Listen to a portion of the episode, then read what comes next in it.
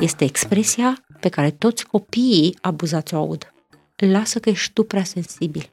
Eu nu spun să ne doară orice, dar ne dor mult mai multe lucruri decât ne place nouă să credem. Pentru că de multe ori când noi spunem eu nu vreau să mă doară, este de fapt eu nu vreau să simt.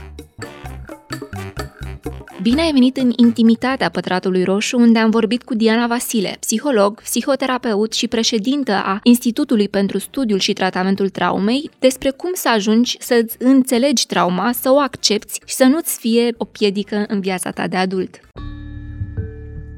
Convingerea de bază a echipei de profesioniști care susține și dezvoltă acest institut este aceea că trauma psihică este o importantă sursă de descoperire a propriei identități. Cât înseamnă trauma în identitatea unui om? Am să plec de la o idee pe care toată lumea o știe și care stă la baza formării identității noastre. Experiența pe care o avem și foarte multe persoane cunosc că experiențele noastre ne influențează. Da? Nu cred că este ceva ce oricine ar putea începe să chestioneze. Tot ce trăim are un impact asupra noastră. Experiențele bune ne influențează, experiențele mai puțin plăcute, mai puțin interesante și chiar experiențele dureroase ne influențează și ele. Și atunci, întrebarea noastră este evidentă de aici, în domeniul traumei, ce impact au experiențele care ne dor până în măduva oaselor. Ele cum ne influențează pe noi? Cum ne formează pe noi? Ce dezvoltă noi? Și asta este întrebarea. Cum ne dezvoltăm noi ca oameni, ca ființe umane, în condiții atât stimulative, protective, bune, pozitive, le mai numim noi, cât și în condiții adverse, dificile, dureroase sau care chiar ne iau din resurse, din capacități, din motivație. Bine vin la Pătratul Roșu! Bine m-am găsit, mulțumesc pentru invitație! Deci, ne influențează, nu ne definesc. Putem să ajungem să ne definească. Asta ține cumva de noi. Putem să spunem că ele intră în definiția noastră largă. Dar întrebarea este, când ajung să mă definesc, mă definesc în funcție de experiențele pozitive pe care le-am avut în viața mea sau mă definesc în funcție de experiențele negative? Iar când mă definesc, câte lucruri despre mine spun? Și dacă acele lucruri spuse despre mine sunt de fapt ale altora. Ale altora sau sunt reale ale mele? Sunt ceea ce au văzut alții în mine și eu am împrumutat acest tip de descriere și asta noi numim identificare cu ceea ce spune altcineva sau cu ceea ce face altcineva sau îmi asum o atribuire pe care celălalt o spune, o face către mine. Și atunci, evident că se pune întrebarea cine sunt eu, întrebarea este cum devin eu și ce este al meu, ce este al altuia, ce mă definește pe mine, ce am trăit eu și din ce am trăit eu, ce am dezvoltat în mine. Ai spus experiențe negative. Uh-huh. Cum definim trauma? Vezi, trauma, în general, în literatura de specialitate, și repet asta de fiecare dată pentru că încă mai există aceste două aspecte în literatură, trauma este definită ca eveniment advers, ca eveniment dificil, ca eveniment care vine împotriva nevoilor noastre de dezvoltare, împotriva ceea ce ne este nou specific pentru stimulare și dezvoltare. Și în același timp, trauma este definită ca experiență internă, adică ceea ce se întâmplă în interiorul nostru, nu ceea ce se întâmplă în exteriorul nostru. Dar, desigur, noi nu putem să definim exclusiv ceea ce se întâmplă în interiorul nostru, pentru că noi suntem întotdeauna în această interacțiune cu mediul. Și atunci, din punctul meu de vedere și al echipei cu care lucrez, noi ne centrăm pe definirea traumei psihice ca fiind experiența internă pe care tu o ai de a te simți deconectat de aspecte psihologice din tine, adică nu mai poți folosi resursele tale, nu mai poți folosi capacitățile tale, nu mai poți folosi mecanismele tale la maximum. De ce? Pentru că experiența aceasta care a venit datorită evenimentului advers, datorită situației complicate în care te-ai aflat și care a fost discrepantă față de posibilitățile tale. Și tu nu ai putut să pui în funcțiune mecanismele tale de bază pentru situații critice, pentru că avem niște mecanisme de bază care ne spun luptă sau fugi, și sunt bine cunoscutele reacții la stres, e, atunci când nu putem face lucrul acesta, nu mai avem decât două variante să înțepenim sau să leșinăm. Și se întâmplă fiecare dintre ele atunci când situația este atât de copleșitoare pentru noi încât nu am ce să fac. Pentru că îmi trebuie spațiu și timp și să acționez, dar și să fug pentru mecanismele reglatoare ale noastre. Dar dacă n-am spațiu și n-am nici timpul eventual să pun în acțiune toate mecanismele, sau ceea ce se întâmplă este atât de puternic încât îmi depășește resursele, capacitățile aflate la nivelul meu de dezvoltare, atunci eu nu am variantă decât să mă înțepenesc. E, această înțepenire, acest, această epuizare a mecanismelor interne creează ceea ce noi numim în limbajul psihologic clivaj sau splitare sau ruptură și aceasta este trauma, rana psihologică, iar această splitare, de fapt, se caracterizează printr-o suferință emoțională. Nu e gândită, nu este elaborată. Este o suferință care, împărțind așa ca să putem să o disecăm și să o putem înțelege, este formată dintr-o trăire profundă de neputință, pentru că n-am putut reacționa, dintr-un sentiment profund de teamă, pentru că nu am reacționat, n-am putut să ne descurcăm și este posibil ca asta să ne termine, să ne termine fie mecanismul despre care vorbim sau mecanismele de care vorbim, fie să ne termine viața. Adică, cum denumim noi, frica de moarte sau frica de descompunere, frica de destructurare. Simt că îmi pierd mințile, simt că oamenii așa descriu. M-am făcut praf. Sunt praf, sunt varză. Dar toate expresiile astea ale noastre drăguțe, toate sunt cu splitare, da? toate sunt cu ruptură, toate sunt cu separări multiple. E, și un sentiment de vulnerabilitate, un sentiment de slăbiciune în fața acestui pericol, în fața acestei amenințări pe care o simt. E, aceste trei trăiri profunde formează ceea ce noi numim suferință emoțională intensă, copleșitoare și în timp acest lucru poate să ducă și de multe ori duce la ceea ce noi numim consecințele negative și vedem în general consecințele negative, asta nu înseamnă că nu există și consecințe pozitive. Dar trebuie să ne uităm și la lucrurile bune, trebuie să ne uităm și la lucrurile mai puțin bune. Consecințele negative, pe termen lung mai ales, sunt în trei zone. Prima zonă este modul în care ne folosim energia psihică, forța de viață, cheful de viață și uneori scade, alteori se împarte, am foarte mult chef pentru niște activități și deloc pentru altele sunt hiperactiv într-o zonă, flash în altele. Bubui de energie și de entuziasm într-o zonă și în altele abia tragi de mine. Și nici eu, eu pot să spun, dar nu mă interesează. Nu mă interesează, că n-am chemare, n-am zvâcul acela intern. A doua zonă în care avem consecințe este chiar zona identității de care vorbeam mai devreme.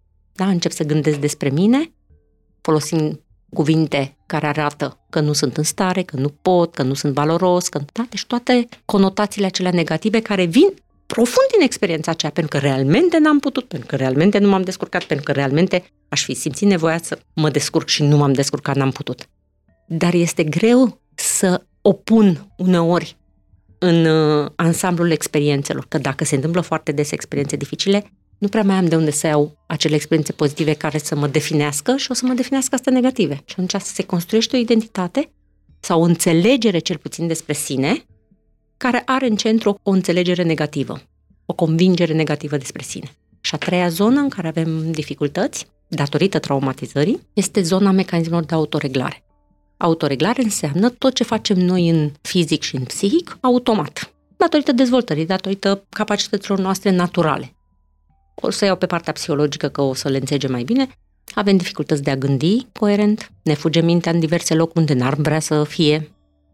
Amintirile ne fac probleme, fie ne amintim foarte multe lucruri pe care nu dorim să le amintim exact din experiența traumatică, sau s-ar putea să avem tot felul de imagini sau de gânduri sau de amintiri pe care nu le putem plasa și avem impresia că o luăm razna. Da? Că ne bântuie mintea aiurea și noi nu știm de ce avem toate imaginile respective. Putem avea dificultăți de a ne mobiliza, să facem planuri, să acționăm într-o direcție, deși ne dorim, sau facem lucruri pe care nu ni le dorim, sau construim relații dificile.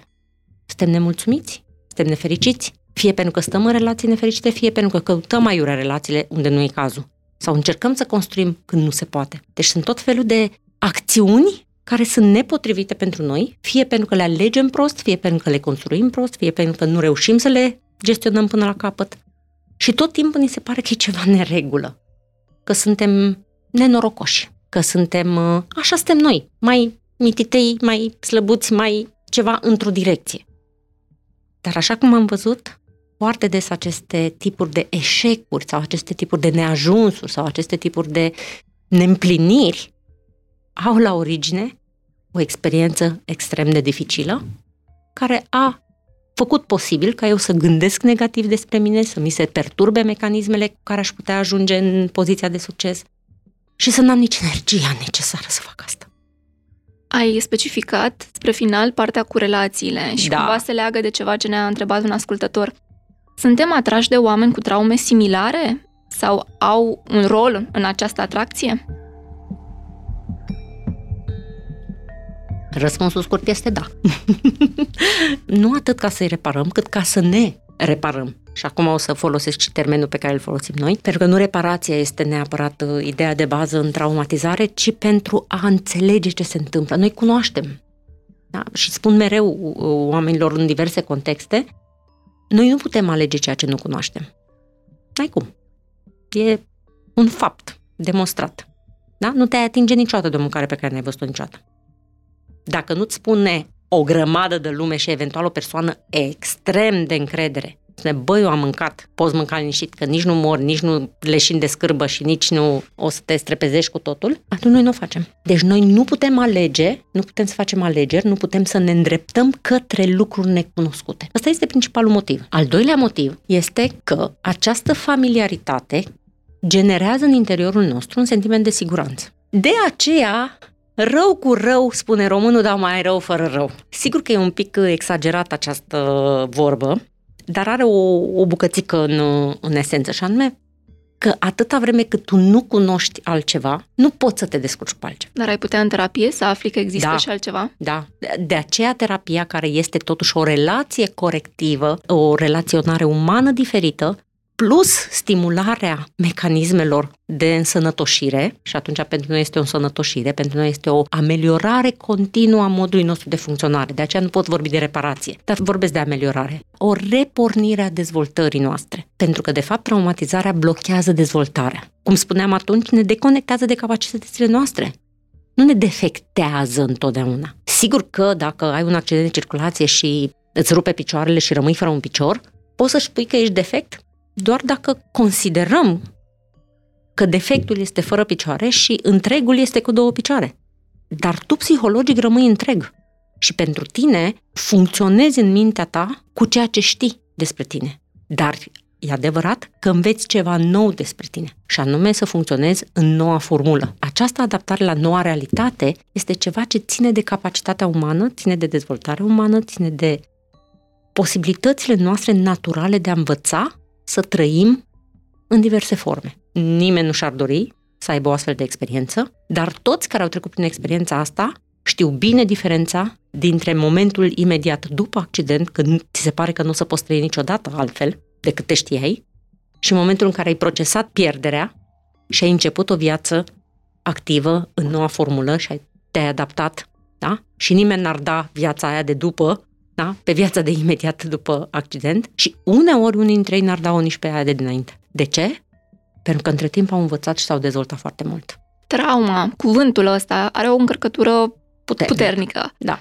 Și tocmai din acest motiv, multă lume îl asociază cu lucruri de genul acesta. Da. Un accident, mi-a, da. mi-a murit, nu știu, cineva drag, da. s-a sinucis sau... Dar trauma poate să fie și faptul că ai avut o prezentare la job și te-ai blocat în fața tuturor oamenilor care erau cu ochii pe tine și ai rămas acolo apropo de friz. Da. Treaba asta a dus după sine și o discuție serioasă cu șeful tău în birou pentru că, hei, tu reprezentai firma, ce s-a întâmplat acolo. Asta e tot o formă de traumă, nu? În domeniul nostru întotdeauna există discuții despre ce denumim traumă și ce nu denumim traumă. Și să spunem că există un continuum și așezi experiențele umane pe un continuum, de la cel mai relaxante, plăcute, da, fără niciun pic de efort, și apoi se ordonează în, tip, în funcție de tipul de efort psihic pe care trebuie să-l depui pentru a obține ceea ce îți propui sau ceea ce ai nevoie. Putem să catalogăm o astfel de experiență la job a unui adult ca o fiind o experiență stresantă. Dar aici apar două comentarii. Poate să fie o experiență de stresantă,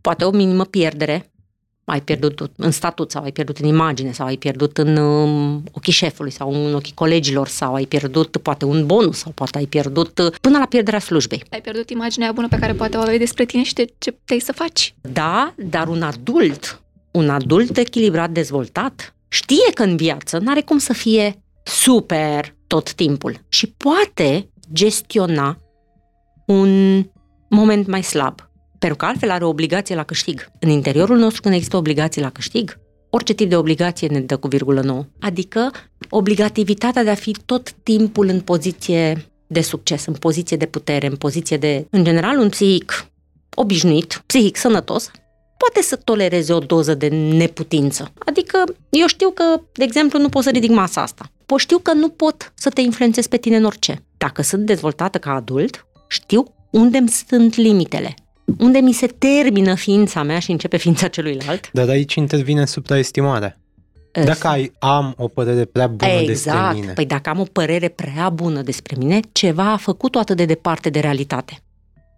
Și ăsta este un element Educația foarte important. din copilărie în, ar influența? Exact. Aici este important. Un psihic sănătos este adaptat la realitate. Orice abatere, mai ales consistentă de la realitate, fie în subevaluare, fie în supraevaluare, înseamnă că ceva a împins-o în direcția aia. Sigur că educația este pe de-o parte, iar pe de altă parte este un efect poate să fie, nu judec că, că odată trebuie să ne uităm în, concret în modul în care funcționează persoana respectivă, cât poate să fie o compensare a sentimentului de neputință, o compensare a fricii de care vorbeam de destructurare, o compensare a vulnerabilității pe care eu am simțit-o în diverse situații, de cele mai multe ori în copilărie, pentru că traumele din copilărie ne din păcate, exact, exact, pentru că ele ne formează și atunci se înscriu în identitatea noastră mult mai mult decât toate traumele pe care noi le avem ulterior, adică la vârsta adultă. O vulnerabilitate ne-ar putea face să ne supraestimăm? Bineînțeles. Sau să ne să ne scoatem în, în evidență, evidență sigur, niște sigur, caracteristici sigur, mai bune? Sigur, ai înțeles foarte bine. În general, există un mecanism psihologic care se numește de apărare. Psihologic în sensul că psihicul are nevoie să se protejeze. Dacă nu a fost protejat în această interacțiune a lui cu mediul suficient de mult până a crescut mare și s-a obișnuit cu ce poate și ce nu poate și ce, cu ce se descurcă, atunci el este obligat să se apere singur. Și atunci supracompensarea este unul dintre mecanismele psihice care poate să intervină atunci când psihicul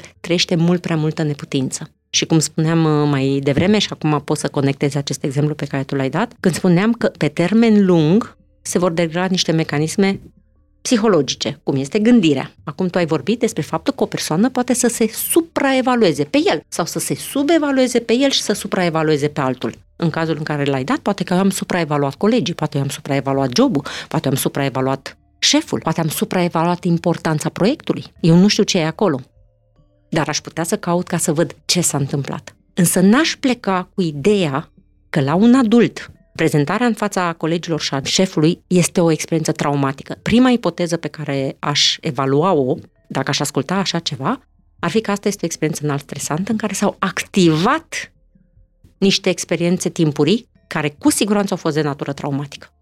Și m-aș întoarce și m-aș întreba și aș da echivalentul situației de aici, de la job, dacă un copil la școală pățește asta, acolo este o situație traumatică. De ce? Pentru că psihicul copilului nu este suficient de dezvoltat pentru a tolera un astfel de tip de stres. Dar îl are. Eu nu spun ba, dar acela este un tip de eveniment care se poate înscrie în psihicul copilului ca un eveniment traumatizant.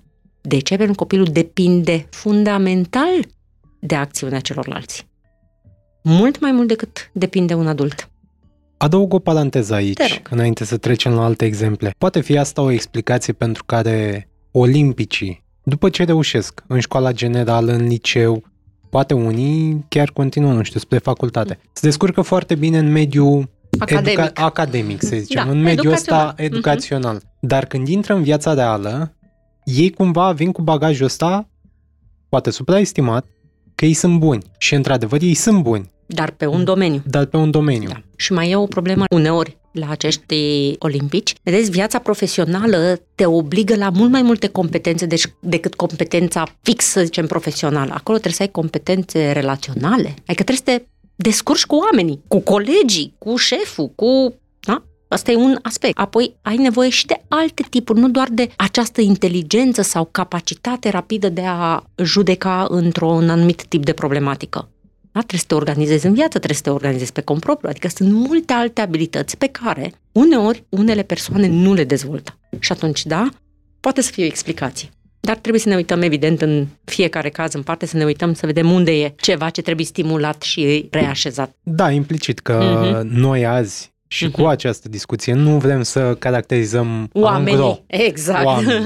da. Ele sunt da. particularități pe cazuri, exact, exact. dar uh, căutăm de fiecare dată prin discuțiile pe care le avem să identificăm și niște trăsături din Sigur. care oamenii ar putea învăța. Sigur, e... S-ar putea regăsi într-o formă sau alta. Da. Și mulți oameni care au diverse tipuri de abilități pe un domeniu pot să rateze altele pentru că ei au nevoie de cele mai multe ori din nou ne întoarcem la copilărie, de o dezvoltare mai largă a abilităților. Ori asta ține de relaționarea cu părinții pe de-o parte, cu mediul în care trăiesc părinții, cu oamenii la care sunt expuși copiii. Aceste relații semnificative pentru noi, mai ales în perioada copilăriei, sunt cele mai importante elemente care construiesc identitatea noastră și generează dezvoltarea mecanismelor de autoreglare. Cumva se leagă chiar de o întrebare de la un ascultător care a zis când și cum se formează traumele din copilărie? Pe când, cred că este evident copilărie. că în copilărie și ca să și precizez când, noi uh, lucrăm uh, la institut cu tot ce înseamnă copilărie, adică copilăria de la momentul concepției, perioada intrauterină, perioada de la naștere și perioada de dezvoltare pe care, mă rog, o cunoaște toată lumea sub termenul de copilărie, adică după ce te-ai născut,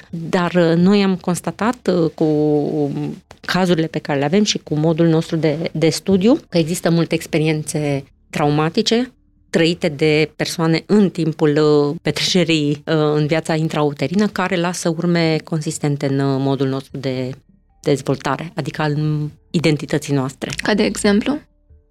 Păi aș lua cele mai uh, semnificative situații pe care le-am întâlnit noi în practică și care au avut legătură, desigur, cu perioada comunistă, cu apariția copiilor nedoriți, cu încercările de avort ale femeilor și ulterior nașterea acestor copii și crearea unor legături extrem de dificile între părinți și copii, în care evident că e foarte complicat să te relaționezi cu un om care a fost, deci nu ambivalent, foarte ambivalent față de prezența ta în viața sa și cu atât mai mult cu cât tu depinzi foarte mult de el. Apoi sunt nașterile premature, sunt accidentele din timpul uh, perioadei intrauterine, bolile. Deci sunt multe experiențe care se înscriu consistent în viața noastră și în modul nostru de funcționare. Și se văd mai ales în modul nostru de funcționare fiziologic, pentru că la vremea aceea, ceea ce se dezvoltă mult în noi este partea corporală, și atunci multe dintre somatizări, adică multe dintre problemele fizice, fiziologice cu care noi ne confruntăm și care de regulă ne cam dau bătăi de cap, adică nu prea funcționează foarte bine medicamentele, tratamentele, nu se cunosc, toată lumea zice, de la naștere la Așa te-ai născut. E, se pare că așa te-ai născut, dar nu așa ai fost conceput. Da? Adică s-a mai întâmplat ceva între timp. Căci vorba aceea sunt totuși 9 luni de viață. Putem da vina pe astfel de mecanisme ale copilăriei pentru deciziile noastre ulterioare? La Putem 40 să de ani, dacă greșesc grav, pot să dau vina pe ceva din pot copilărie? Pot să dai vina, dar nu te ajută. Nu mă ajută adică față de te... alții sau nu mă ajută pe mine? În primul rând față de tine. Ajutat? Nu, în primul rând față de tine nu te ajută. Eu de multe ori spun lucrul acesta că înțelegerea traumatizării psihice în primul rând te ajută pe tine însuți și apoi ajută la dezvoltarea unor relații mai bune cu ceilalți nu neapărat a celorlalți cu tine, pentru că uneori oamenii te preferă mai, mai insuficient de bine dezvoltat, ca să spun așa. Da? Și atunci pe aia s-ar putea să-i pierzi dacă te dezvolți și te însănătoșești. Poate fi o, o explicație pentru care oamenii pe măsură ce îmbătrânesc mai rămân fără prieteni? Da, da. Da, da. Sau, Sau își schimbă... Se cern. Se cern, exact, da. se cern. Pentru că se dezvoltă, se cunosc, da? Și de fiecare dată când oamenii își ridică consistent nivelul de dezvoltare, realmente schimbă relațiile. Așa se explică uneori separările de prieteni, da? găștile de prieteni se schimbă, așa se explică divorțurile, așa se explică uneori plecările de acasă, așa se explică uneori plecările din țară. Plecările de acasă ale adulților. Adulților, evident, sau ale copiilor adulți. Copii adulți. Da. Ce vârstă le dau? copiii adulți le dau peste 25 de ani. Sau copiii adulți le-aș spune între 22 și 25 și plus 25, dar nu n-aș zice chiar 30. Dar sunt și copii care se apropie de 30 de ani și care nu pleacă de acasă. Sunt copii și de 40 de ani care nu pleacă de acasă. Sunt copii și de 50 de ani care nu pleacă de acasă. Ce ține acolo? Confortul sigur sau o umbră de confort? Nu, o umbră de confort, o umbră de confort. Pentru mine ca traumatolog aș spune că ceea ce ține este traumatizarea relațională pe care o au cu părinții. Adică un fel de sindromul Stockholm? Ai punctat bine. Știi cum e? Sindromul Stockholm a fost de, definit în raport cu străinii. Iată că nici suedianul dă doar lucruri bune.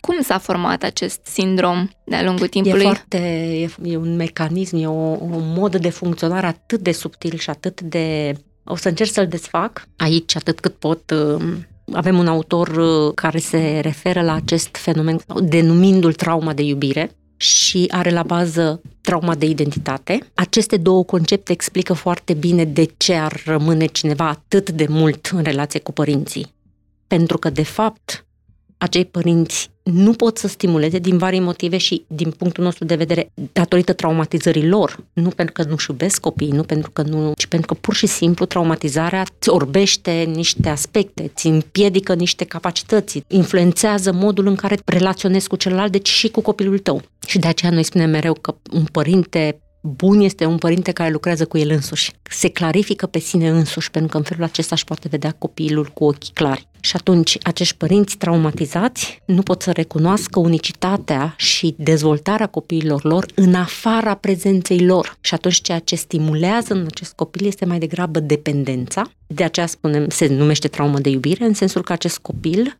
resimte că nu poate exista separat de părinții săi decât dacă are o utilitate sau dacă are un tip de conexiune și atunci aceste lucruri produc un soi de încurcătură relațională care face ca această relaționare să fie extrem de tensionată și ca orice încurcătură, nu-ți mai dă voie să mai te desprinzi. Și cum îl scoți pe om de acolo? În primul rând că este un proces destul de anevoios, pentru că, în general, experiențele sunt foarte timpurii și ajungi în timp la ele, ca să poți să descurci. Și mereu dau acest, acest exemplu al unui nod. Mai multe fire încurcate între ele. Cum le desfaci? Le tai. Da, e, e că aici nu poți să tai.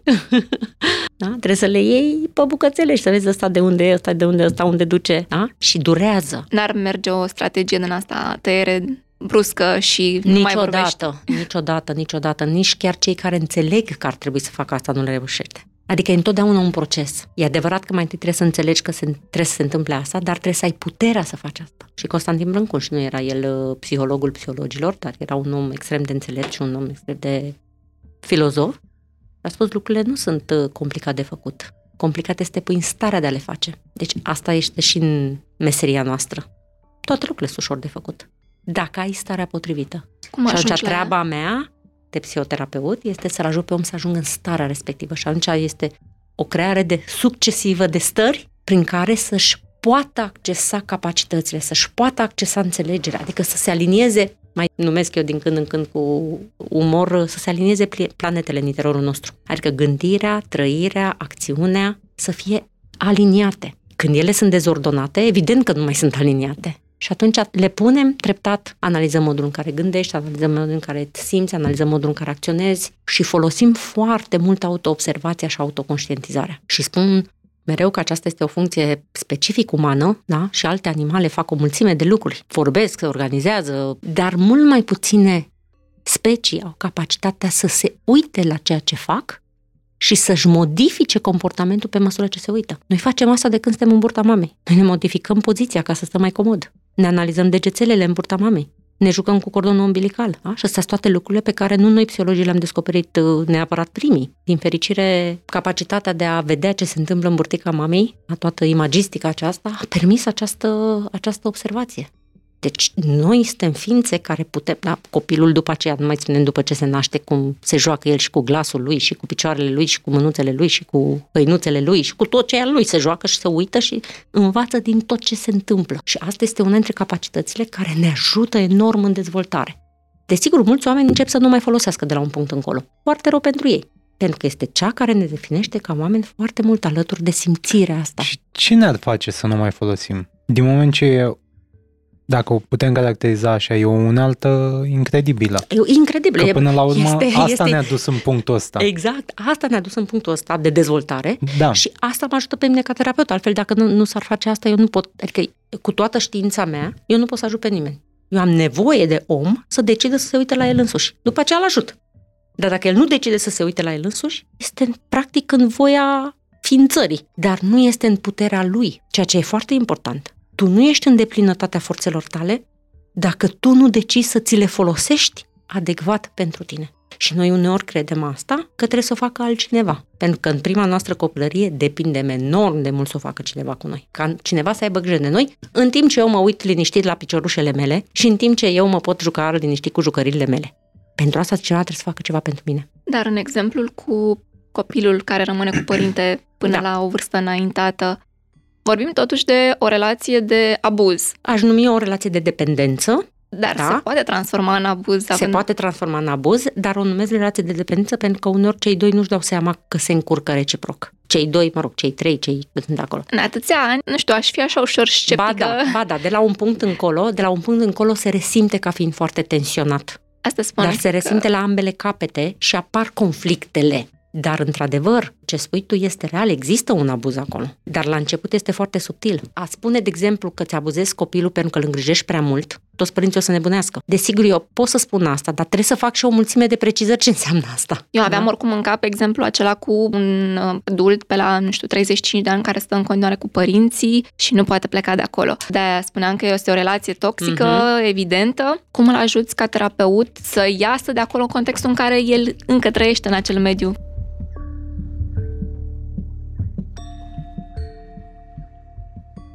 Pot să-l ajut cu singura condiție să ceară ajutorul? Să spunem că a cerut ajutorul. Dacă a cerut ajutorul, este o cale deschisă.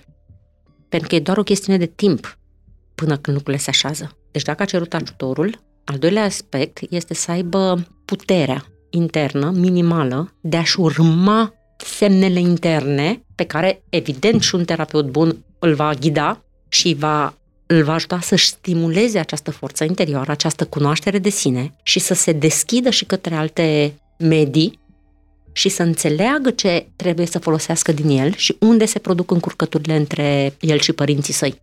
Și să identifice abuzul ca fiind abuz și să identifice lucrurile bune ca fiind lucrurile bune. Pentru că, așa cum spuneam, traumatizarea îți schimbă modul în care gândești și începi să vezi lucrurile diferit. Da? Diminuezi răul, maximizezi binele, nu mai ai perspectiva aceea echilibrată. Și în această terapie da. care își dă seama și face analiză proprie da. pe ceea ce i s-a întâmplat și pe traumele pe care le uh-huh. descoperă. Nu poate avea loc o retraumatizare? Păi retraumatizare înseamnă ca cineva să-l abuzeze din nou.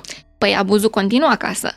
Atunci nu este o retraumatizare, este o continuă traumatizare. Noi când vorbim de retraumatizare, înseamnă, cel puțin în terapie, înseamnă ca terapeutul să facă ceva, să facă un abuz.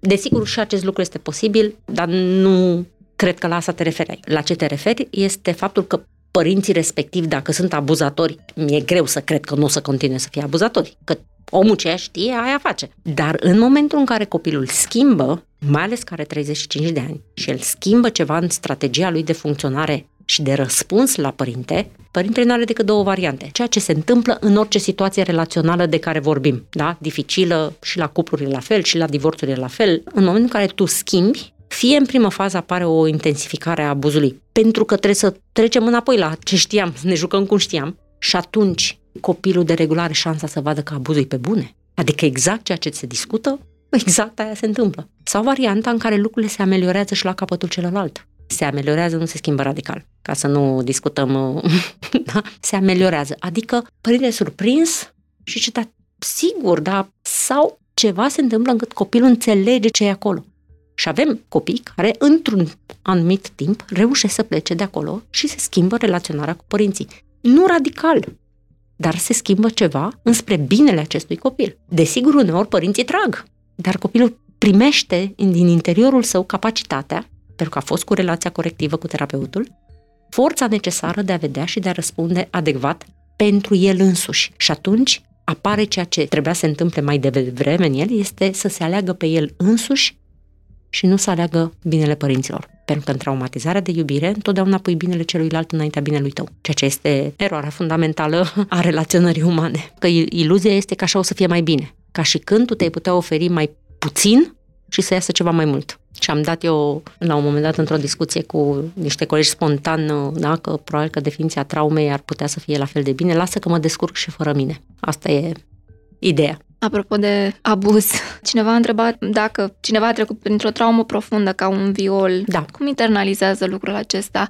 Și având în vedere că vorbeam despre situația părinți, când unul dintre părinți te abuzează încă de mic. Încă de mic. Da, acestea sunt situații foarte delicate, foarte complicate, dar uh, știți, na, poate și atâția ani de experiență m-au învățat să nu spun niciodată aia e cea mai complicată pentru că mi-a arătat viața ceva și mai complicat după aceea și am zis hai să o luăm mai cu onestitate așa. E greu, e rău și într-adevăr acel copil are nevoie de sprijin. Copii care au șansa să aibă familii extinse, copii care au șansa să aibă la școală profesori și colegi buni, copii care au șansa să aibă prieteni, buni, au o șansă mai bună în dezvoltare și atunci vor putea să proceseze mai ușor experiența aceasta traumatică și să recupereze funcționarea bună. E adevărat însă că asta ia de multe ori foarte mult timp, pentru că acești copii de regulă spun foarte târziu ceea ce se întâmplă. Evident că nu pot să spun asta. Cine i-ar asculta? Mitul mamei și mitul tatălui, da, mai ales mitul mamei. Dacă mama e cea care abuzează, copilul ăla săracul are risc să se apuce de terapie abia la 30 de ani. Pentru că nu are cum. Da? Interiorizează o naturalețe a relaționării prin abuz. Și atunci relația este egal relație tensionată și relație agresivă. Nici nu poți să le desprinzi. Deci, ceea ce aș vrea să înțeleagă cei care ascultă și se află în situația aceasta este că întotdeauna există cale de ieșire. Adică psihoterapia traumei, despre asta e vorba, să poți să-ți procesezi capacitățile tale pentru că tu nu erai în neregulă, tu nu erai defect, tu nu erai, doar că a fost ceva foarte dureros care te-a făcut să te modifici ca să poți să te descurci cu această situație intolerabilă. Ce faci dacă trauma respectivă e blocată? Majoritatea traumelor sunt blocate pentru că, vedeți, asta e specificul traumatizării. Și de ce spun asta? Pentru că, până la urmă, meseria mea este despre oameni, nu este despre traume. Meseria mea este despre oameni și mereu spun că psihoterapia este despre psihic adică despre om. Traumatizarea este un efect al unei experiențe care nu trebuia să se întâmple în felul ăsta cu tine. Dar s-a întâmplat. Și când spun nu trebuia să se întâmple, înseamnă că psihicul tău nu avea nevoie de asta. S-a întâmplat împotriva nevoilor tale. Și atunci ea se blochează pentru că ea nu poate fi procesată, că era nepotrivită, ea nu trebuia să existe acolo. Și atunci psihicul, destruie așa un pic plastic, psihicul o pune deoparte și ce băi, cu asta mă descurc mai târziu, că asta nu știu ce naiba să fac cu ea. Și această încapsulare este acest, această traumă blocată, numai că nimic nu e blocat în psihic pentru că psihicul e viu. Și chestia asta vie pe care am încapsulat-o noi, pentru că nu știam ce să facem cu ea și ea nu trebuia să fie acolo. Nu, nu ne servea la nimic. Începe să dea semnale. Și pentru că eu tot nu știu ce să fac, pentru că n-am ocazia, n-am contextul, n-am un sprijin, n-am... Nu e nimeni să-mi spună, da măi, e într-adevăr ce e acolo, e nasol, hai să te ajut să te descurci cu asta. Atunci, eu trebuie să mă obișnuiesc să fac acest dute vinul între mine și sentimentele mele și trăirile mele, acelea profunde, și detaliile cu care m-am confruntat, vorbele, cuvintele, acțiunile, realitatea aia, și atunci fac ce pot în contextele respective. Și atunci tot timpul ceva va rămâne blocat până în momentul în care o să mă uit de adevăratele și o să spun da, în familia mea lucrurile astea s-au întâmplat, pentru mine a fost foarte nepotrivit, dar eu aveam nevoie de mama, eu aveam nevoie de tata, eu nu aveam unde să mă duc și încep să mă descoper pe mine. Și încep să mă uit la mine. Și atunci eu sunt mai important decât trauma mea. Și atunci eu, cu capacitatea mea de a mă uita la mine, repet, încep să-mi folosesc toate capacitățile și să reușesc să, și noi numim asta perlaborare sau procesare informațională traumatică, și să duc aceste emoții până la capăt. Să duc aceste informații și să le așez în interiorul meu într-o formă bună pentru mine acum. Asta înseamnă integrarea traumei. Integrarea traumei este să stai comod cu ceea ce ți s-a întâmplat. Comod, să stai comod, adică să nu te mai bântuie. Vorbeam de traumă ca fiind un cuvânt puternic. Ieri cineva la un curs mi-a spus, dar cuvântul invazie este un cuvânt prea puternic. Invazie este ceea ce noi simțim după traumatizare, adică toate informațiile alea pe care le simt înăuntru, toate trăirile acelea, toată frica aia și care vine peste mine pentru că e înăuntru meu. Păi oamenii așa o să spună. Mie mi-e îngrozitor de rău. Nu pot să spun, nu e adevărat, nu e, e prea tare ce spui. Deci problema e dacă termenul are prea multă putere. Exact, dacă termenul, vă dați seama cum, cum funcționăm noi în traumatizare, deci avem o problemă de termen, nu avem o problemă de acțiune. Asta adică e... e în regulă ca să-i spun copilului ești un prost sau uh, trebuia să faci un proiect mai bun, mai uh, băiete, mai fetițo. Asta e foarte ok să spun, dar este foarte nasol să pronunțăm cuvântul traumă. Și ăsta e motivul pentru care tot uh, suntem, când am înființat institutul și colegii mei mai tineri, așa spun, mă, dar cine o să se împrietenească cu trauma pe Facebook? Adică nu putem să punem noi altceva dar să vedem dacă punem altceva, nu vreți să ne apucăm de altceva, adică de, despre asta e vorba, adică putem să spunem Institutul pentru oameni, dar oamenii nu o să înțeleagă despre ce e vorba, că și cizmarii lucrează pentru oameni, nu? Toți oamenii toți lucrează, oamenii pentru, lucrează toți pentru oamenii. toți oamenii, exact, Da. adică nu e, nu e un specific, specificul nostru este că ne uităm la asta. Când am zis de blocaj, am avut în minte și episodul anterior cu Irina, care ne-a povestit despre abuzul sexual avut la 16 ani, uh, nu în familie, uh-huh. și faptul că ea, de-a lungul a 10 ani, nu înțelegea ce se întâmpla cu corpul ei pentru că nu exact, l-asculta. Exact. Și a apărut această frigiditate, durere în timpul actului sexual, sexual. și nu știa cum să-și explice. Și abia în terapie a făcut espere și acolo uh-huh. a putut să-și vizualizeze durerea. Uh-huh. Pornind de la acest exemplu în cabinet, cum s-a mai manifestat genul ăsta de abuz printre clienți? Abuz sexual are multe corelate corporale. În general, când vin uh, persoane de la medici, am știm că trebuie să se fi întâmplat un abuz fizic, un abuz sexual. Corpul reacționează foarte mult. Traumatizarea presupune reacții corporale multe în general. De ce? Pentru că în momentul în care noi simțim acele emoții puternice, tot corpul este invadat.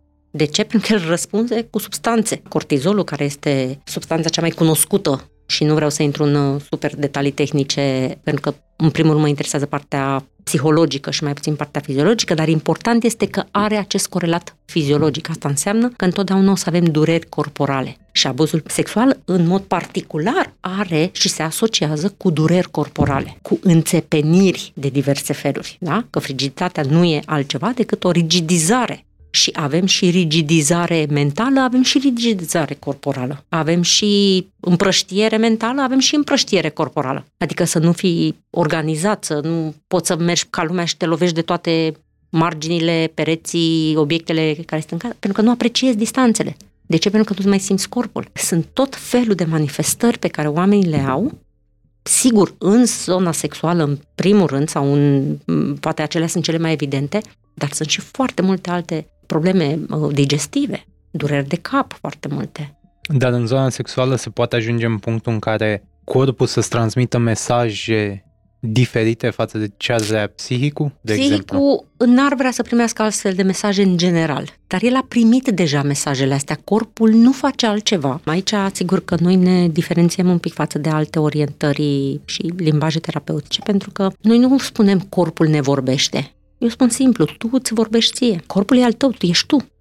Corpul nu este al altcuiva ca să-ți spui el, ea îmi vorbește. Asta arată splitare pentru mine. Este esența splitării, să spun corpul meu îmi vorbește. Nu îmi vorbește niciun corp. Eu îmi vorbesc mie. Eu am niște semnale pe care eu trebuie să le iau în calcul. Am niște informații în mine, astea sunt informațiile mele, astea sunt amintirile mele.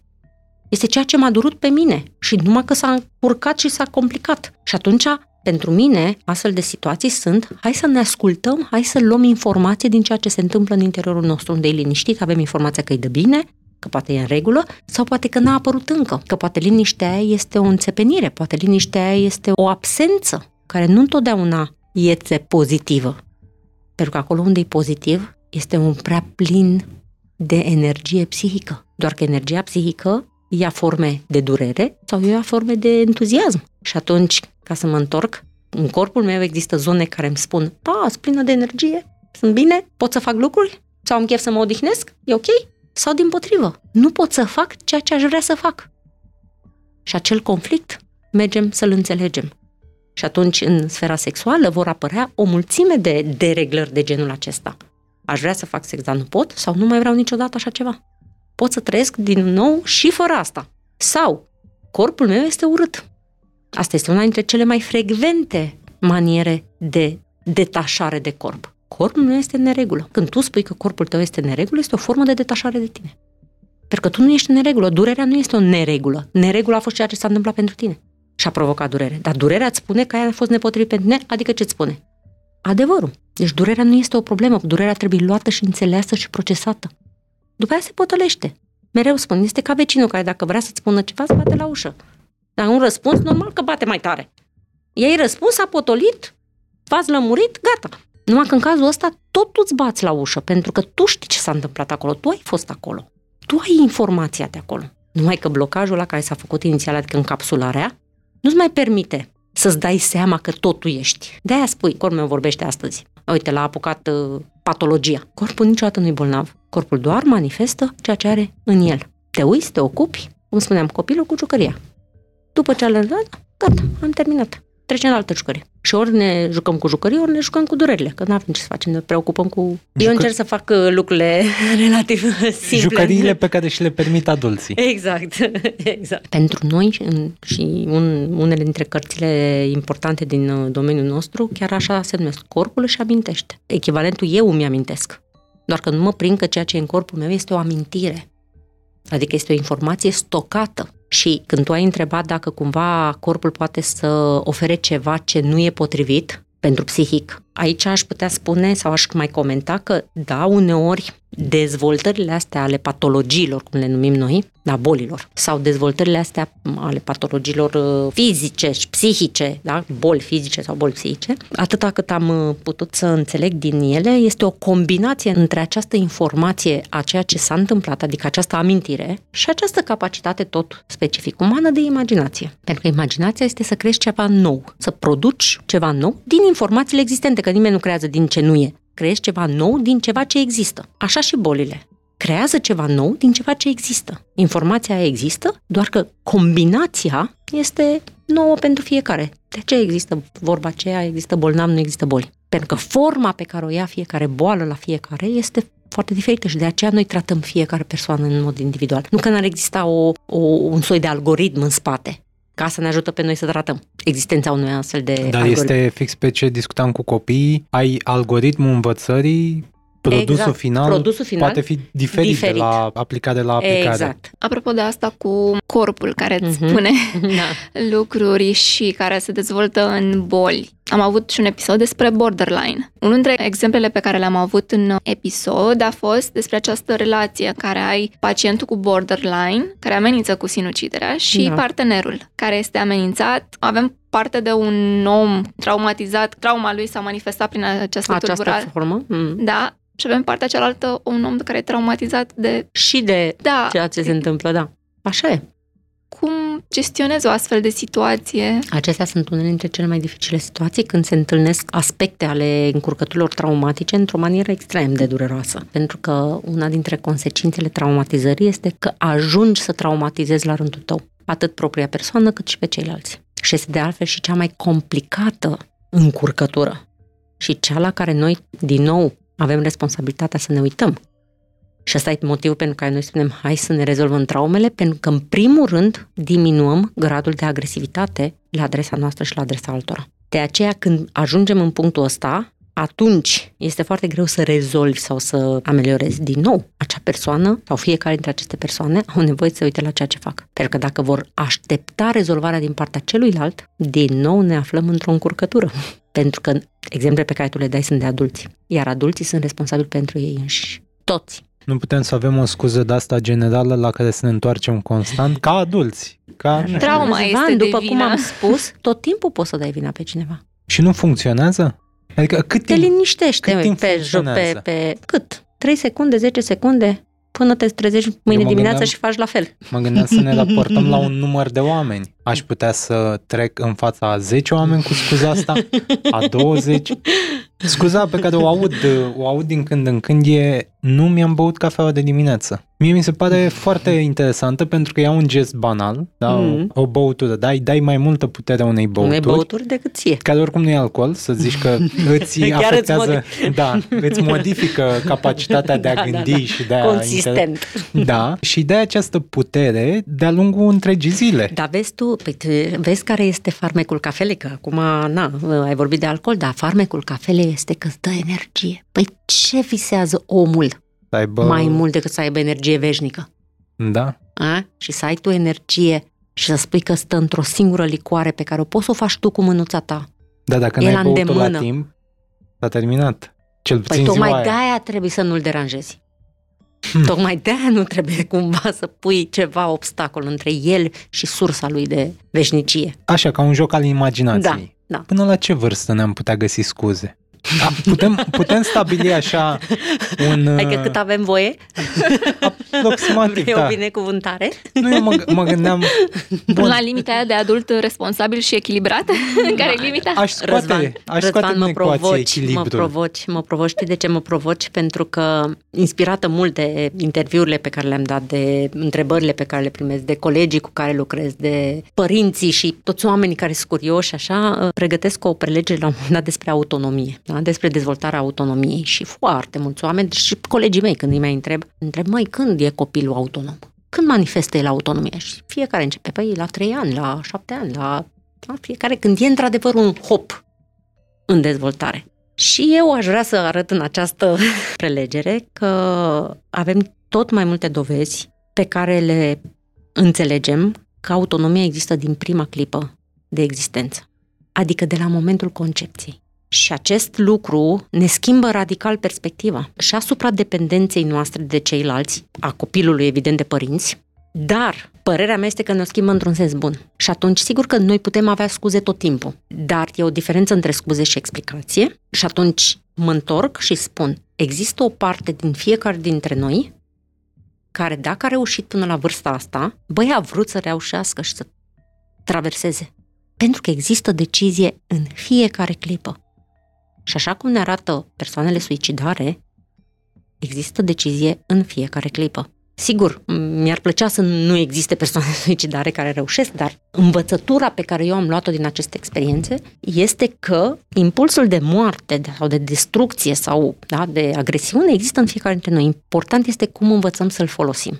În această folosință există două aspecte. Unul, să te duci după el și unul să-i spui stop. Aceste lucruri, în perspectiva mea, reprezintă două nevoi de bază. Una e nevoia de exprimare și una e nevoia de a te opri, nevoia de stop și nevoia de nu. Dacă aceste două nevoi nu sunt respectate de către cei din jurul nostru, eu trebuie să le folosesc. Și atunci avem o mulțime de forme de scuze, zici tu, copilul mic face mereu chestia asta. Mereu face chestia asta. De ce? Pentru că avem nevoie să ne opunem.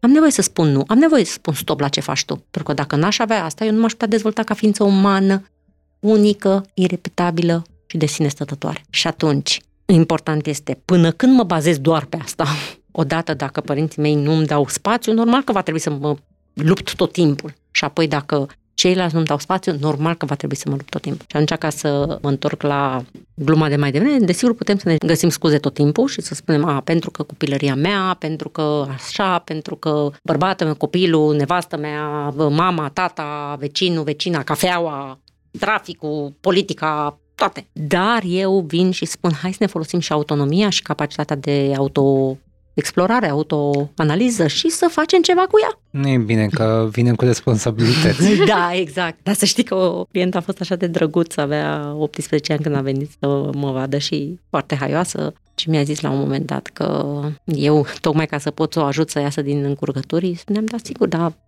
dacă vrei să te ajut, dacă pentru că era obișnuită să se opună foarte mult tuturor celorlalți și evident că se opunea și față de ea însă și a ajunsese la tot felul de comportamente automutilante și foarte complicate și cu câteva tentative de suicid la activ. Și evident că de fiecare dată când încerca să spună da, aia, da, aia, zic, a, ok. Și tu? Și tu? Și tu? Și cu tine chiar nu se poate. O să păi, dar tu mai ales? Da, ai venit la mine. Vai tot la un terapeut de la, că de la ei ai venit. Adică de la toți cei care încercau să o oblige să aibă un răspuns responsabil. Eu n-am obligat-o, doar dar i l-am arătat că l-are. Și că când vrea să-l folosească, dar până atunci stăm și glumim, adică putem, da, și râdeam foarte mult împreună, foarte mult. O ascultătoare a întrebat, există oameni care trec rapid peste o traumă? Îi mai poți spune o traumă în situația asta? Da, asta e o întrebare pe care o primesc în diverse forme destul de des. Oamenii care trec repede peste o traumă sunt oamenii care au multe resurse, multe capacități atât în ei înșiși cât și în mediul lor. Uneori oamenii nu o să mai considere a am trecut printr-un eveniment uh, traumatizant. Pentru că au această capacitate să se uite la ei. Și evident că trauma rămâne în urmă și deci cine mai vorbește de traumă? Dar a fost. Rămâne în urmă. Rămâne în trecut. Pot să spun, aia a fost în trecut. Atunci, da, m-a durut foarte tare, dar a rămas în urmă. Adică a rămas în memoria mea. Vedeți ce înseamnă asta comod cu ea înăuntru. Rămâne în memoria mea. Eu știu că s-a întâmplat. dar nu mă mai deranjează. Astăzi mă mai doare. Nu mă încurcă în activitățile mele de zi cu zi. Dar țin minte ce s-a întâmplat. Știu că s-a întâmplat aia și că a fost nasol pentru mine. Se leagă mm-hmm. foarte da, bine da. de o altă întrebare de la cineva. Cum uh, treci peste trauma de a rămâne în scaun rulant pentru tot restul vieții într-un sat rupt de secolul 21? Aici îți vezi trauma, zilnic. Sigur, sigur. Păi de asta, de asta spun că mediul contează foarte mult. Nu ține doar de tine. Ține și de ceea ce se întâmplă în jurul tău. E mare nevoie, eu mereu subliniez acest aspect, că traumatizarea nu este un aspect care ține doar de psihologie. Ține de social, de modul în care oamenii funcționează unii cu alții, ține de bogăția resurselor dintr-un mediu, ține de posibilități. Mi-au cam aminte cineva care tot așa avusese un accident de circulație și nu putea să se refacă pentru că nu ajungea la centrul de recuperare. Mașina se stricase, în microbuzul care traversa localitățile, evident nu se putea sui, că trebuie să fii foarte în formă pentru asta. Și iată cum recuperarea este împiedicată, nu de voința ta, pentru că doamna respectivă voia foarte mult să facă bine, avea și un copil minunat pe care voia să-l ajute din nou. Dar nu avea cum. Deci nu este, nu este cât de tare ești tu, cât de puternic ești tu, cât de capabil ești tu.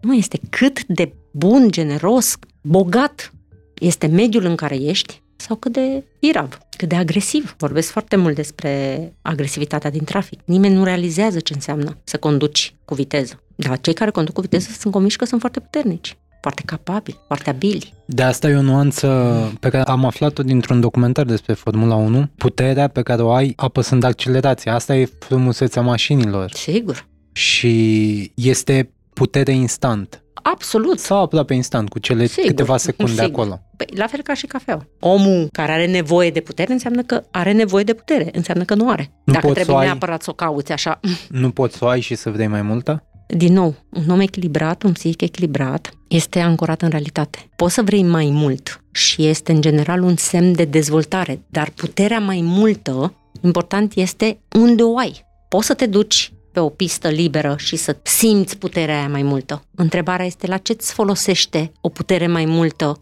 pe autostradă? Mai exact ce faci cu puterea mai multă? Mă întreb. Adică la ce din mine să-mi răspundă 180 față de 130? Am mai multă putere. Da, uite, gestionez mașina. Mai exact ce gestionez? Poate fi darea morții? Ah, ok. De ce am nevoie să-ți fi dezmort? Pentru Înseamnă că, că am întâlnit odată. Odată, mm-hmm. asta o mențiune, și e singura întâlnire care te motivează cu adevărat. Ce altceva poate să fie pentru om, dat fiindcă suntem niște mm-hmm. ființe care ne înțelegem ro- da, da. rolul și rostul și locul, mm-hmm. ce altă întâlnire ne poate motiva? Ce alt eveniment din viețile noastre este mm-hmm. mai mare decât ăsta? Pentru că odată ce ai întâlnit-o mm-hmm. sau te apropii de întâlnire, Aia e. nu poți să ai decât două soluții, mm-hmm. două concluzii. Ia, care Mori sau rămâi în viață. Exact, exact. Și de ce un psihic viu ar vrea să se exerseze cu moartea? Să zică, acum mă exersez și dacă pierd, asta e ghinion. Ce ființă care a ales deja viața până la momentul în care conduce o mașină, ca să spunem uh, așa, da? a ales de milioane de ori viața. Dar dacă acel om a experimentat lupta cu viața, atunci garantat se va duce să se lupte și cu moarte. Adică dacă existența lui a tot trebuit să presupună luptă, sunt total de acord. Va avea nevoie de experiența asta de a fi provocat non-stop și a spune, ia să văd acum, ia să văd acum, câștig acum, câștig acum. Un câștig, un câștig, dar eu sunt convinsă că câștig. Niciunul dintre ei nu crede că o să moară. Pentru că dacă vreunul ar crede cu adevărat că moare, niciunul nu ar mai face. În ce ocazie am putea crede că murim? Doar în cele în care suntem la limită. Acele momente în care suntem copleșiți. În momentele traumatice. Acele momente sunt momente în care noi avem senzația că suntem la limită și că doar un firicel și o singură clipită ne desparte. Și atunci, da, atunci se înregistrează în mine și atunci s-ar putea să am nevoie să mă exersez non-stop. Sau, mă rog, suficient de des de câte ori am ocazia. Există traume mari și traume mici? Există o definire în literatură traumele cu T mare și traumele cu T mic. Traumele cu T mare sunt acestea pe care le vede toată lumea. Războiul, cu tremurul, o pandemie. O pandemie. Vedeți, și aici mai sunt debate-uri. Da? da, la un război nimeni nu comentează. Dacă vine cu tremurul, eu aș da. adăuga că sunt dezbateri și acolo. Și acolo, da, da. Pentru că la finalul războiului, unii, mm. o minoritate, are niște câștiguri. câștiguri, bineînțeles. nu este bineînțeles. războiul nu e o traumă pentru toată lumea. Pentru toată lumea. Corect. Da. da. Mă, mă refer la cel care este în risc de moarte pentru da. că există, da, te împușcă cineva sau te hărește sau când e un risc de moarte evident. Da, alea sunt mai puțin comentabile și sunt traumele cu tămare. Traumele cu tăm mic sunt acele evenimente care în principiu nu fac rău. E un pic de stres cum spuneam mai devreme. E o situație stresantă. Problema este că vine des. Vine des. Și da, și se adună picătura chinezească, exact. Aceste traume cu tâmic sunt, de fapt, ceea ce se identifică în copilărie ca fiind atitudini nepotrivite ale părinților, ale îngrijitorilor față de copii și care, dacă ai făcut-o dată, nu e o problemă. Dacă poate ai făcut-o de două ori, nu e o problemă. Dar făcând-o repetat, eforturile copilului de a se descurca produc traumatizarea. Adică copilul este splitat, se splitează, se rupe din pricina eforturilor constante pe care le face pentru a fi agreat, pentru a fi iubit, pentru a fi împlinit, pentru a fi în relația cu părintele care face acele critici, care este neglijent, care îl maltratează. Pentru că copilul este în mod natural că așa se naște el, orientat spre părinte sau spre îngrijitor, pentru că dependența e foarte clară. Copilul o resimte, în acest efort de a se descurca, el este copleșit în interior. Și atunci astea traumele cu tămic și cei mai mulți nu or să le vadă. Toți părinții spun, dar eu i-am vrut binele. Pentru că, într-adevăr, părinții nu își propun să-și chinuie copiii, chiar și cei care își propun să-și chinuie copiii, eu cred că o fac pentru binele lor. Și totuși aceste microtraume, mm-hmm. poți să le zic așa? Da, poți să okay. le numești microtraume. Adunate. Adunate fac macrotraume. Exact. Asta Sau fac, fac o macroproblemă de viață în uh, viața persoanei respective. Așa, și să continue cu exemplul cu Formula 1 și așa. Mm. Am acest uh, context. Accident de mașină, trei oameni în mașină, mm-hmm. între care unul șoferul logic, nu pățește nimeni nimic, mm-hmm. mașina se zgude puțin, uh, da. vezi că putea să intre un tir sau mm-hmm. nu, dacă mm-hmm. era la limită, mm-hmm. doar că reacțiile sunt diferite. Foarte diferite. Și în timp ce șoferul este traumatizat, adică pe moment șocat și apoi plânge, conștientizează, ș- da, mm-hmm. conștientizează șocul. Pasagerul din dreapta încearcă să-l ajute pe șofer, mai e acel pasager al treilea din mhm, spate, din spate. care n-are nimic.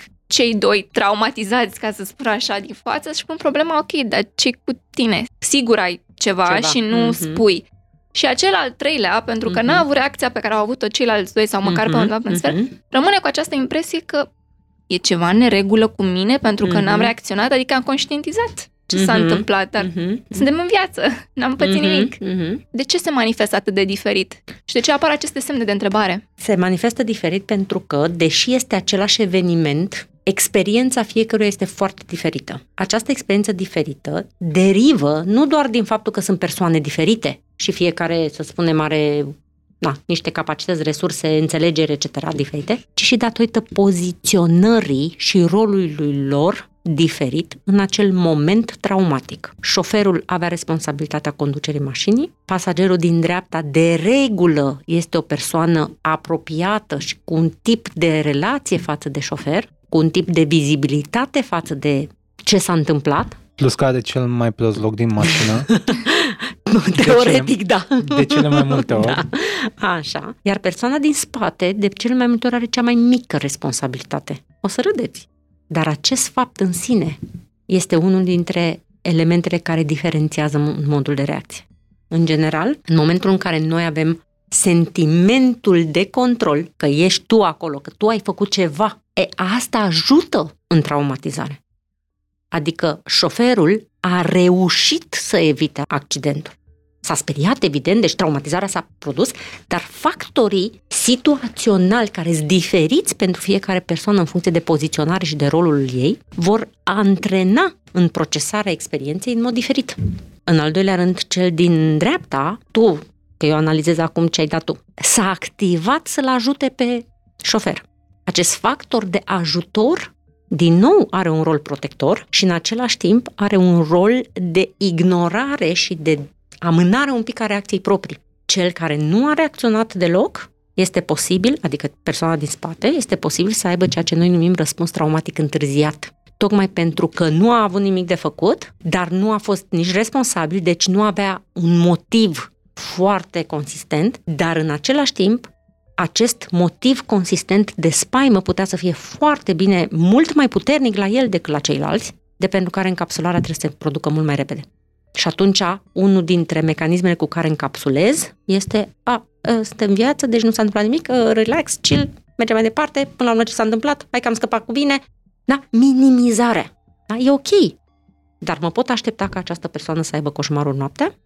Și este ok, să nu mă înțelegeți greșit, este în regulă, pentru că de multe ori persoanele când au coșmaruri zic, Paul, ia uite mă ce s-a întâmplat. Și este o formă de perlaborare a experienței, o formă de procesare a experienței traumatice. Da, bă, adevărul că uite, m-a bântuit peste noapte sau să constate că nu mai poate să mai doarmă, că...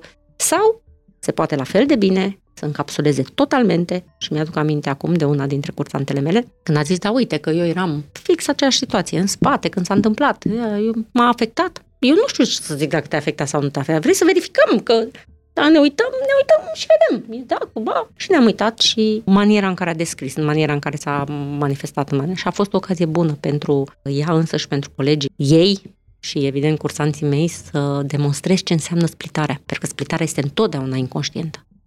Nimeni nu crede că e splitat până nu vede. Pentru că suntem bine. Cum vă spuneam, psihicul are o treabă să ne facă să ne simțim bine. Asta este esența lui.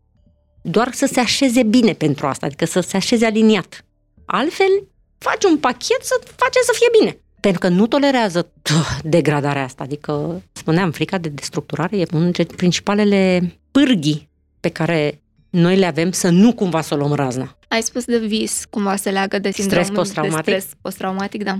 Uh, da, coșmarurile sunt unul dintre criteriile de diagnostic.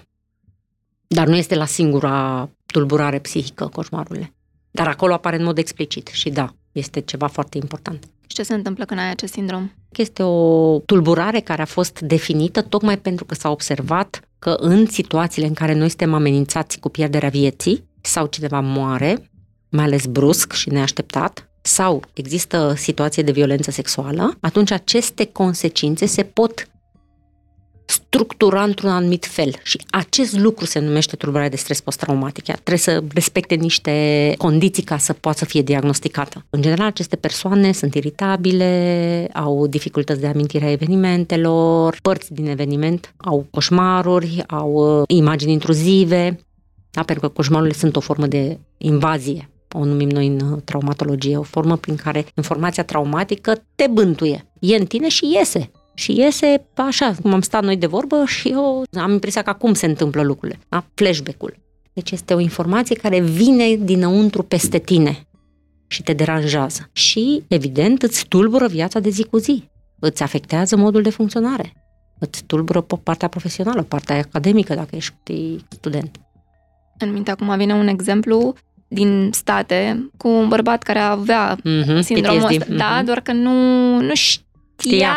Din câte mi-aduc aminte, venea poștașul sau o treabă de genul mm. ăsta și cumva în felul în care arăta omul ăla, omul respectiv, felul în care arăta da. el, i-a mm-hmm. amintit de acel lucru care l-a traumatizat și omul s-a dus să-și ia pistolul, să ducă mm-hmm. să-l împuște și a norocului a fost că era singur în casă și l-a văzut soția și mm-hmm. a sărit și l-a zguduit ca să-și revină, mm-hmm. să-și dea seama mm-hmm. că nu e ok ce nu se e. întâmplă. Mm-hmm. Aceste situații în care ceva din realitate ne reamintește de ceea ce ni s-a întâmplat, Acolo de cele mai multe ori sunt cazurile veteranilor de război, căci ne întoarcem la război, așa s-a descoperit că totuși războiul este traumatic. Această reactivitate cu agresivitate la un stimul din realitate care seamănă cu un detaliu din situația traumatică este un fenomen foarte cunoscut la noi în traumatologie. Nu e doar în sindromul de stres post-traumatic, dar acolo este punctat pentru că este o manifestare care întotdeauna noi o evaluăm în uh, pacienții noștri, în clienții noștri.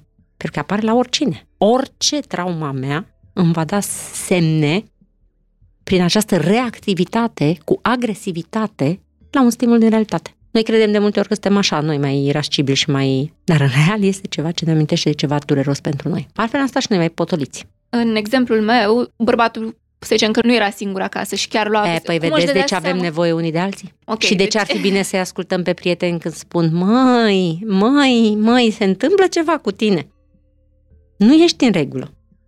Dar noi nu prea dăm atenție uneori. Pentru că ne descurcăm cu asta, nu?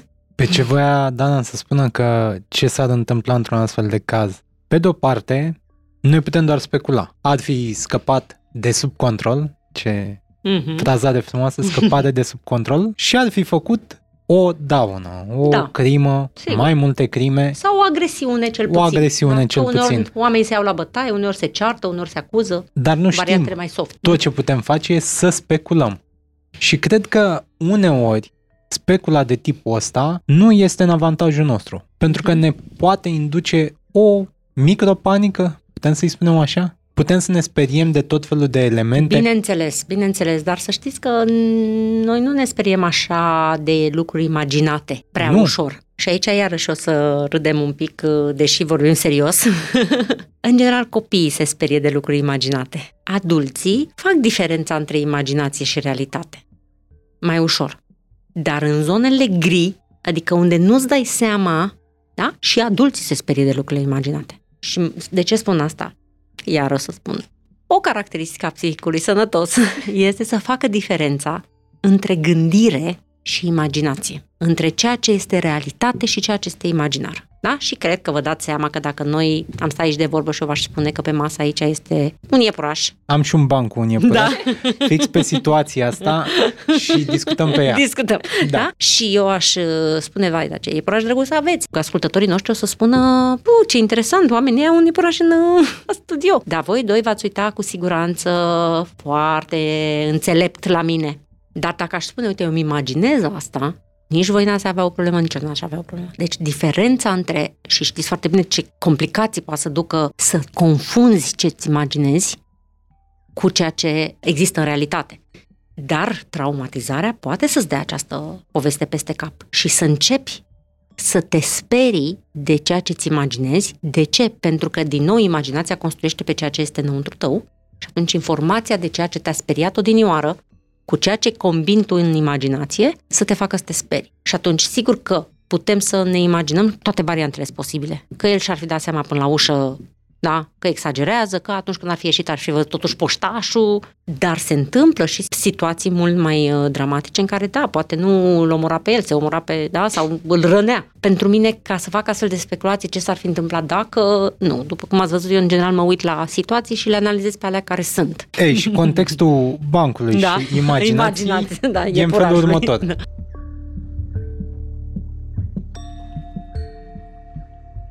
Iepurașul care voia să facă clătite, avea uh-huh. o făină și tot ce mai trebuia pentru clătite, n-avea tigaie. Și a zis, uh-huh. mă duc la urs să iau uh-huh. tigaia. Pornește spre urs și pe drum zice, câte clătite fac? 20-30?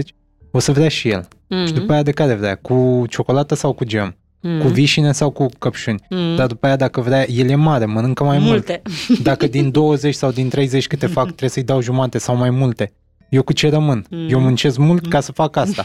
și tot așa, jocuri imaginare și exact. ipotetice, ajunge la urs și ursul deschide ușa și iepurașul zice eu mai te dracu cu tigaia ta. exact, exact. La asta ajungem de multe ori când ne jucăm pe imaginație prea Sigur. mult. Dar vezi, iepurașul și-a crezut imaginația. Da, pentru că foarte des, nu pe situații macro, mm. mari, sau importante, ajungem să ne alimentăm niște Sigur. acte agresive exact. prin imaginație, prin foarte, cearcăre de cealaltă foarte, foarte persoană. bine spus, foarte bine spus și asta e un lucru pe care cum ar fi să te prinzi că îl faci? Toți oamenii se pot prinde. Absolut că toți se pot prinde. Întrebarea este cât o fac? Cât de des stă omul liniștit la cafeaua de care vorbeam să se întrebe, mă, eu ce fac mă astăzi? Eu când mă duc și vorbesc cu cineva, când mă duc să vorbesc la serviciu, când vorbesc cu nevasta sau cu copilul, cât pun eu de la mine și cât e de la celălalt? Ca să nu mai zic cât se prind și ce se răspunde. Dar măcar cât se întreabă. Poate o povadă în scenariul ăsta e că ar trebui să ne evaluăm și noi rolul în relația cu ceilalți. Evident. Și cum ne raportăm la ceilalți. Păi asta nu întreb și eu, cum ne raportăm la ceilalți? Plus că uh, discutam uh, la sindromul post-traumatic de pandemie. Oamenii au fost puși în situația în care să trăiască un pic mai mult cu ei. Da, complicat să fii dintr-o dată obligat că de bunăvoie n-ai fi făcut-o, să stai numai în mediul pe care ți l-ai creat și să constați cum arată mediul tău, să constați ce faci tu. Sigur, nu e ușor, chiar pentru nimeni și de asta cred că pandemia a fost atât de provocatoare și pentru că a fost asociată cu un pericol și atunci oamenii și-au deviat atenția foarte mult la acest pericol și și acolo imaginația a fost extrem de creativă, ca orice imaginație și productivă, din nou la fel ca orice imaginație. Și sigur, e foarte greu îți dai seama cât rămâne realitate și cât rămâne imaginație. Da, asta e o polemică prea mare ca să o abordăm. Și acum spre final, am tot vorbit de aceste diferențe, de comparații între uh-huh. stări. Nu putem calcula. Nu există acest sistem prin care poți să măsori suferința omului, să zici, ei, tu suferi la fel de mult ca celălalt exact. sau mai puțin. Uh-huh. Trauma ta este mai mică decât a celuilalt. Sigur. Nu contează ce se întâmplă ție acum, că există un copil pe undeva prin Africa, exact. nu are ce să mănânce, exact. ești ok acum aș vrea cumva să aduci puțină lumină asupra chestii astea, pentru că cel mai simplu exemplu pe care îl pot să-l am eu minte acum, pentru o secemotipă care se îngrijește foarte mult, faptul că și-a rupt o unghie din carne poate să fie o traumă pe moment sau ceva, o suferință puternică. O suferință puternică. Cum la fel pentru o altă persoană, nu știu, să treacă printr-un accident, poate la fel uh-huh. de bine să fie o suferință puternică. Oamenii tind să minimizeze foarte mult ceea ce nu ține de ei uh-huh. și mai mult de alții. Sau să maximizeze. Da, de anumite contexte, de... da. Uh-huh. În domeniul nostru lucrurile sunt relativ clare pentru definire. Trebuie să ai niște factori situaționali care amenință viața ta, da? De aia în accident avem mai degrabă o situație traumatică decât dacă ți se rupe unghia. Deci viața ta nu depinde de unghia respectivă. Dar acea amenințare mai trebuie să aibă legătură și cu integritatea fizică și psihică. Și atunci când ți se rupe unghia din carne, tu o resimți dureros pentru că tu nu ești, nu știu cum să spun aici ca să înțelegem noi exact nuanța pe care vreau să o pun. Corpul și psihicul are nevoie întotdeauna să fie întreg. Ăla este un accident, ai o agresiune. Poți să o numești o microtraumă. Sigur, n-aș pune-o pe același nivel, pentru că am multe resurse de a face față la situația, dar în bucata aia, bucățica aia de carne ruptă, aia a fost traumatizată. Deci nu pot să neg acest aspect. Strategiile de abordare vor fi foarte diferite într-o situație și alta. Pentru că cel din spate neafectat deloc, ăla n-a fost atins deloc.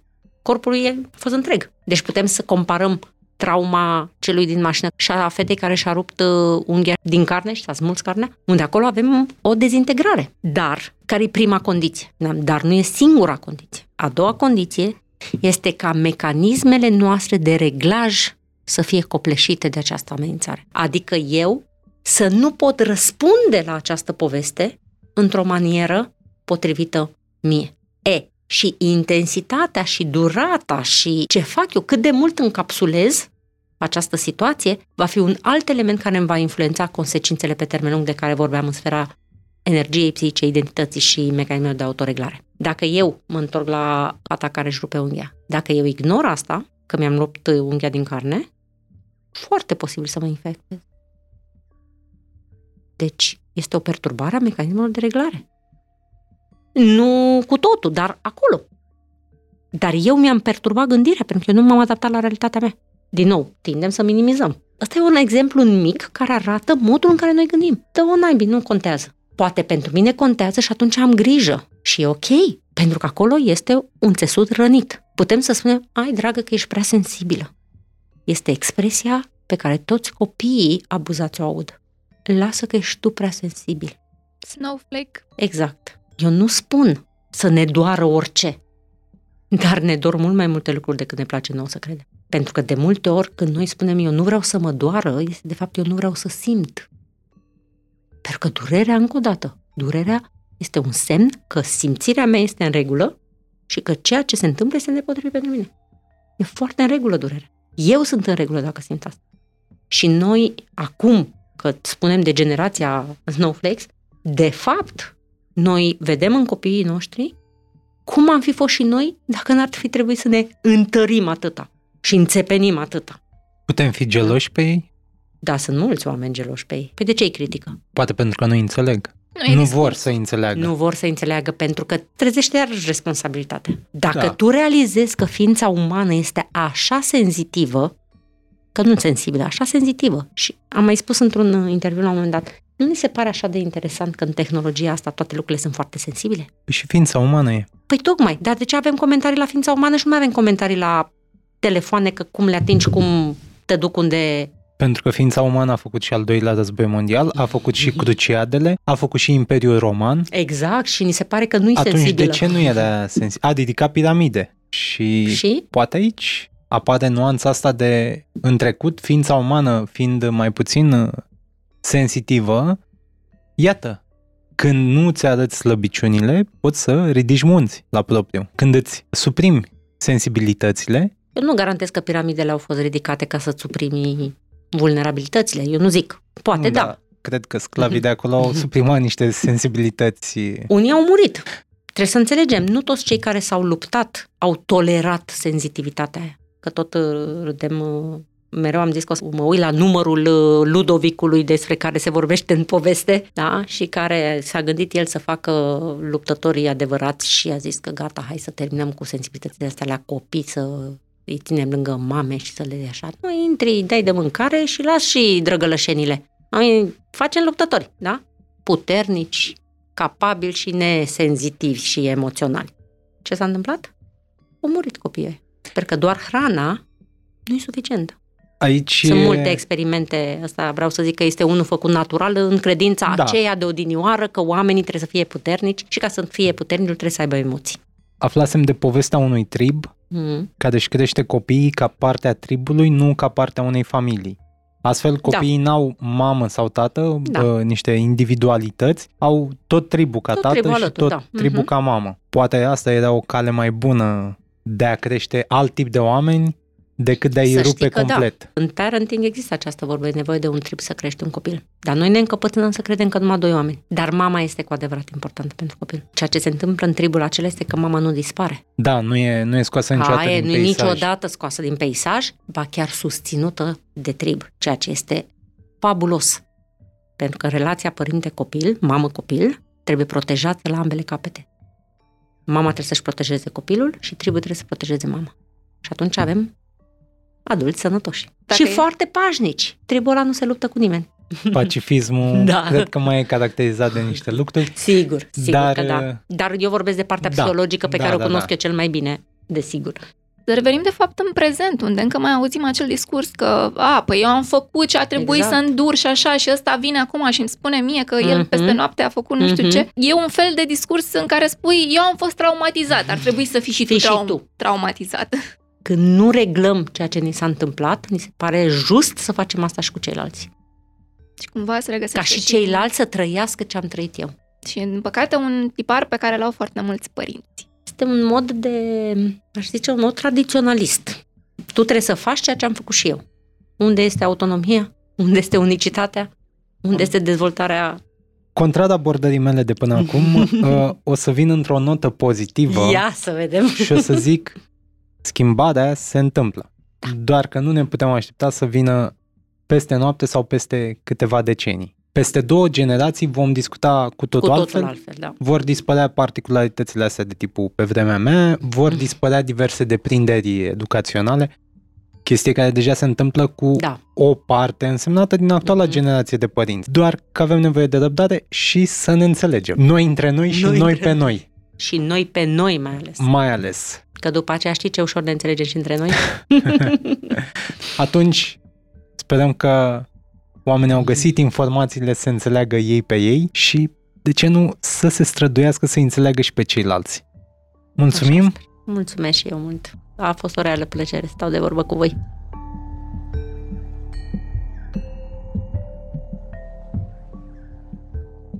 Acest podcast e realizat de Dana Alecu și Răzvan Băltărețu. Fiecare nou episod Pătratul Roșu poate fi ascultat pe SoundCloud, Spotify și Apple Podcasts. Totodată, nu uita să ne urmărești pe Facebook și Instagram ca să afli care vor fi următorii noștri invitați și să ne spui ce ai vrea să știi de la ei.